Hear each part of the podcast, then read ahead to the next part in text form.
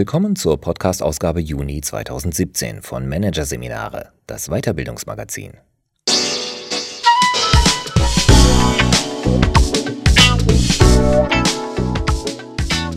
Weitere Podcasts aus der aktuellen Ausgabe behandeln die Themen Kompetenzen für die digitale Welt, Führungskraft 4.0 und operativ mitarbeitende Führungskräfte. Soll ich mitspielen? Doch zunächst Konsequent führen. Fokus aufs Wesentliche von Matthias Kolbusa. Das Ergebnis im Blick halten, klar kommunizieren, Verantwortung übernehmen. Das gehört zu dem, was gute Führung und gutes Management im Kern ausmacht. Gerade bei diesen wesentlichen Dingen lassen es Führungskräfte jedoch oft an Konsequenz missen. Ein Aufruf zu mehr Konzentration aufs Wesentliche. Wie konsequent sind Sie in Ihrem Job? Eine schwierige Frage, viel zu pauschal, um sie konkret beantworten zu können. Trotzdem lohnt es sich, über sie nachzudenken. Denn nur wenn wir unser Verhalten reflektieren, können wir es verstehen. Und nur wenn wir es verstehen, können wir unser Verhalten gestalten. Und genau das ist es, was konsequentes Verhalten ausmacht. Es ist reflektiert, bewusst, zielgerichtet, kongruent. Leider neigen wir dazu, jenes Verhalten, auf das es besonders ankommt, besonders wenig zu reflektieren was damit zusammenhängt, dass wir Essentielles fälschlicherweise oft für einfach halten. Das ist im Bereich Führung und Management nicht anders. Ausgerechnet mit dem, worauf es bei diesen Disziplinen besonders ankommt, setzen wir uns in der Regel am wenigsten auseinander und zeigen uns in der Folge gerade bei diesem Wesentlichen besonders inkonsequent. Erster wesentlicher Aufruf. Sei konsequent präsent. Als würde unser Verstand von übermächtigen Kräften hin und her gezogen, sind wir in unseren Gedanken oft überall, nur nicht im Hier und Jetzt. Entweder ärgern wir uns über Vergangenes wie einen verlorenen Auftrag, machen uns Sorgen über morgen, etwa darüber, was bei der Projektpräsentation alles schieflaufen könnte, oder denken an gleich, im Abteilungsleitermeeting etwa daran, was wir selbst als nächstes präsentieren werden, während wir, wenn überhaupt, nur mit einem Auge und Ohr beim Kollegen sind, der gerade seine Ergebnisse vorstellt. Diese Aufsplittung der Aufmerksamkeit ist nicht nur anstrengend und auf Dauer erschöpfend. Wir verbauen uns durch sie auch eine große Chance. Die Chance, brillant zu sein. Für Brillanz im Moment braucht es Präsenz im Moment. Eine besonders kreative Idee, eine Eingebung, die genau richtige Frage zur richtigen Zeit in einem wichtigen Gespräch, all das kommt in aller Regel nur dann, wenn wir ganz bei der Sache sind, in dieser voll und ganz versinken. In diesem Zustand haben wir nämlich einen genialen Partner an unserer Seite, der sich ansonsten sonst wo herumtreibt und macht, was er will. Unsere Intuition, diese überlegene Kombination aus Erfahrung und Wissen. Zugegeben, es ist nicht leicht, die eigenen Gedanken immer im Hier und Jetzt zu halten, ihr Abschweifen abzustellen. Doch das lässt sich trainieren. Paradoxerweise am besten, indem man die eigene Aufmerksamkeit splittet – ein Teil der Aufmerksamkeit bleibt dann bei einem selbst. Man beobachtet, was man denkt und fühlt, während man etwas tut. Und sobald man feststellt, dass die Gedanken abschweifen, werden sie bewusst zurückgeholt. Am Anfang ist das Arbeit. Mit der Zeit wird es zum Automatismus und gleichzeitig immer weniger notwendig, weil der Fokus schärfer wird. Ein solches Training wird auch Effekte auf die Menschen um uns herum haben. Diese werden in der Interaktion mit uns ebenfalls aufmerksamer, sie werden spürbar mehr bei uns sein. Das ist die wichtigste soziale Funktion von Präsenz. Sie erzeugt Präsenz. Zweiter wesentlicher Aufruf. Kommuniziere konsequent klar. Neulich bei einem großen Mittelständler. Acht Geschäftsführer diskutieren etwa eine Stunde die Vor- und Nachteile einer Akquisition. Was denken Sie, wie viele Aussagen mit Ja, aber eingeleitet wurden. 10, 20, 50? Ein scherzhaft gemeintes Mitzählen hat zu einem erschreckenden Ergebnis geführt. Sage und schreibe 135. Da mehr oder weniger immer nur eine Person spricht, bedeutet das, es wurde mindestens zweimal pro Minute gelogen. Gelogen? Ja, Sie haben sich nicht verhört. Denn dialektisch betrachtet ist jede Ja-Aber-Aussage eine Lüge. Beispiel gefällig? Ein Projektmanager in einer Sitzung, wir werden die Qualität nur einhalten können, wenn wir mindestens noch zwei Mitarbeiter in das Projekt einbinden und den Go Live um zwei Wochen verschieben. Ein Kollege daraufhin, ja, aber wir sollten doch in der Lage sein, mit den Z-Modulen pünktlich in Betrieb zu gehen. Wieso stimmt der Kollege dem Projektmanager erst zu und führt ihm dann vor, dass der Go-Live dennoch erfolgen kann? Mit dem Ja widerspricht er seiner folgenden Aussage. Das Ja ist somit eine Lüge. Konsequent klar wäre es dagegen, wenn er seinem Gegenüber eine Frage stellt, am besten eine konstruktive, die auf gemeinsamen Erkenntnisgewinn ausgerichtet ist. Zum Beispiel heißt das, dass der komplette Go Live nicht möglich ist, auch nicht in Teilen? Oder wie schätzt du die Möglichkeit ein, nur mit den Z-Modulen zu einem geplanten Zeitpunkt live zu gehen? Ja, aber Aussagen sind nur die Spitze des Eisbergs zahlloser, wenig reflektierter, ungerichteter Aussagen in Unternehmen. Auch alle Aussagen, die mit im Grunde beginnen, gehören daher nicht nur im Grunde in die Tonne gekloppt. Im Grunde bin ich Ihrer Meinung, dass wir das Projekt nun anschieben müssen. Nur sollten wir zunächst einmal prüfen, ob wir die notwendigen Ressourcen dafür haben. Was denn nun? Bin ich nun der Meinung, dass wir das Projekt anschieben sollen oder bin ich es nicht? Will ich damit sagen, dass wir nur noch prüfen müssen, ob wir die Ressourcen haben und schieben anschließend das Projekt an? Oder möchte ich damit sagen, dass wir dafür keine Ressourcen haben und deshalb das Projekt nicht anschieben werden? Und was will der Meeting-Teilnehmer sagen, der nach längerer Diskussion aufsteht und tönt, jetzt mal ehrlich, dass alles, was vorher gesagt wurde, gelogen war? Jetzt mal ehrlich. Im Grunde ja, aber wenn wir diese Formulierungen aus unserem Wortschatz streichen, gewinnen wir nicht nur in unseren Aussagen Klarheit, sondern auch in unseren Überzeugungen. Und wenn wir uns unsere Meinung noch nicht gebildet haben, dann sollten wir auch das klipp und klar sagen. Sprache ist unser einziges Werkzeug, um uns darüber auszutauschen, wo wir stehen, was wir machen wollen und was dafür zu tun ist. Dieses eine Werkzeug gilt es so gut wie möglich zu nutzen. Dritter wesentlicher Aufruf. Handle konsequent ergebnisorientiert. Treffen sich zwei Abteilungsleiter auf dem Flur. Fragt der eine, können wir uns die Woche mal wegen des Projekts zusammensetzen? Was wird der andere wohl antworten? Wahrscheinlich so etwas wie, klar, wann? Oder Donnerstagvormittag würde es mir passen. Konsequenterweise gibt es auf diese Frage aber nur eine Antwort. Wozu?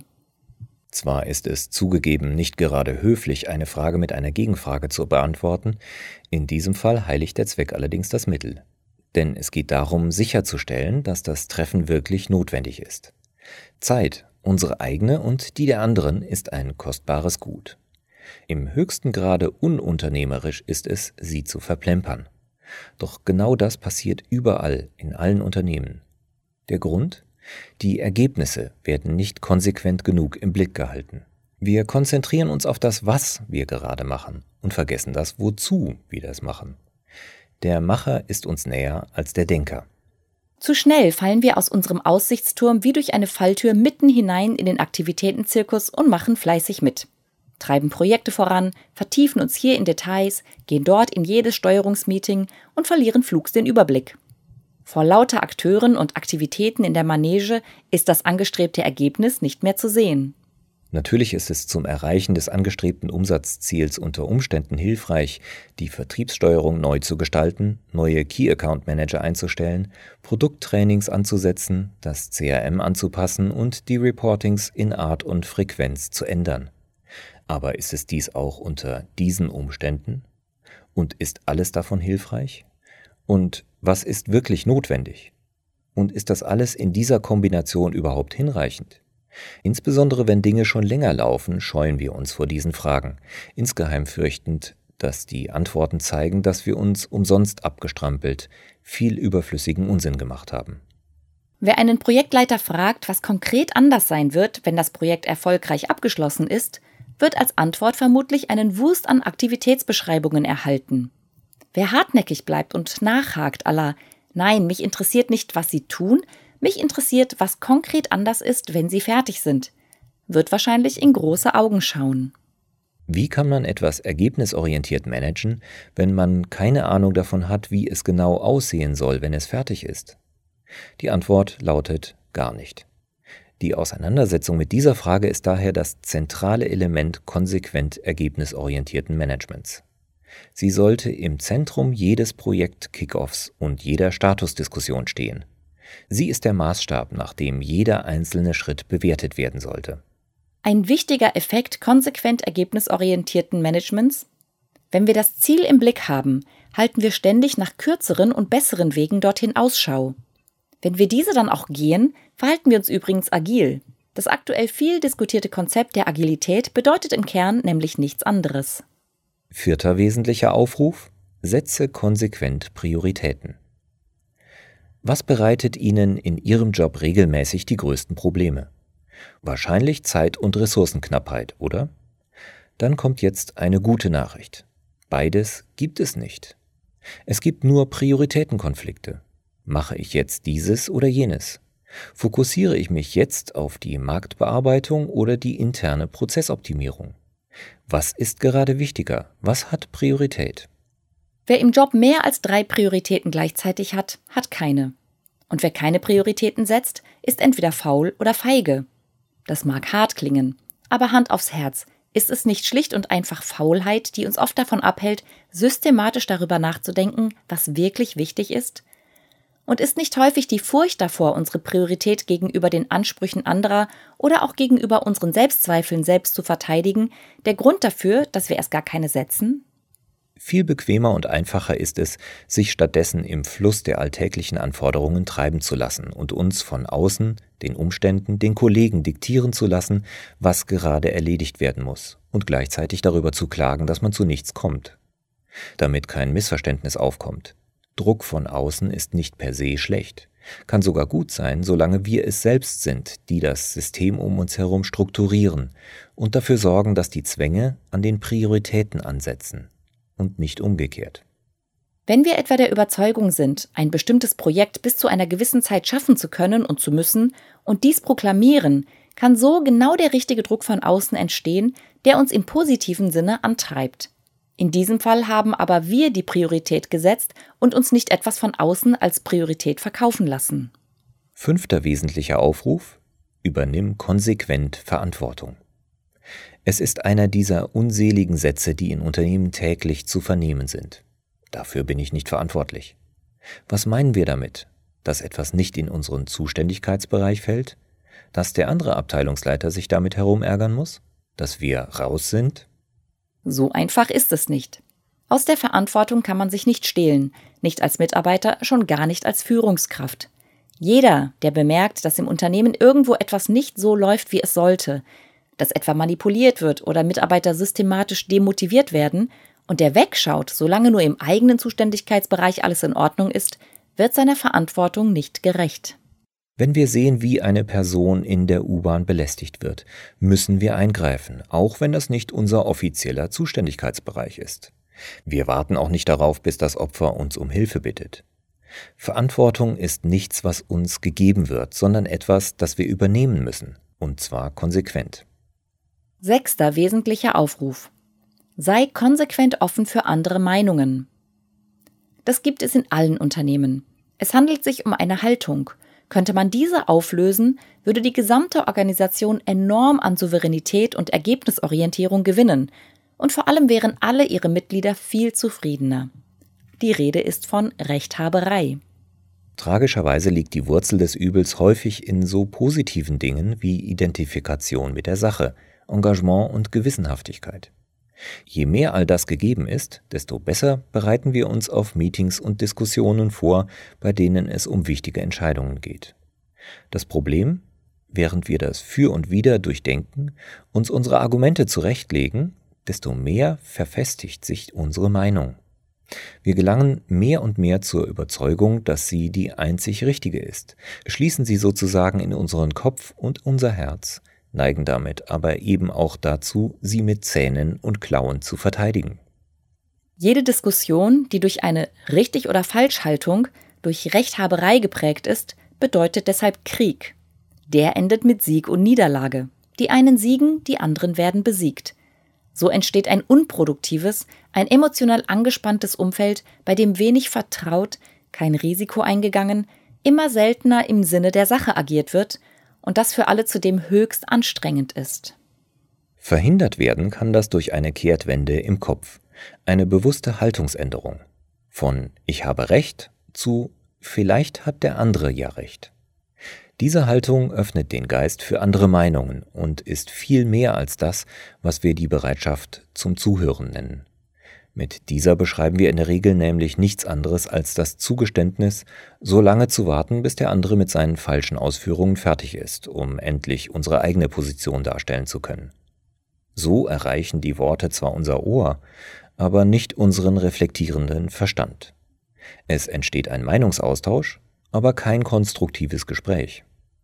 Dagegen wie von alleine entwickelt sich ein solches, wenn die Teilnehmer mit der Haltung Vielleicht hat der andere ja recht in die Diskussion gehen. Natürlich kann und sollte in einem solchen die eigene Meinung selbstbewusst vertreten werden, und ja, es darf auch gestritten und gerungen werden. Aber nicht um den persönlichen Sieg, sondern um den Erfolg des gemeinsamen Vorhabens. Argumente werden aus dieser Haltung heraus nicht in die Diskussion geworfen, um andere zu widerlegen, sondern vielmehr mit der Intention, sie zu testen, zu sehen, ob und wo sie brüchig sind.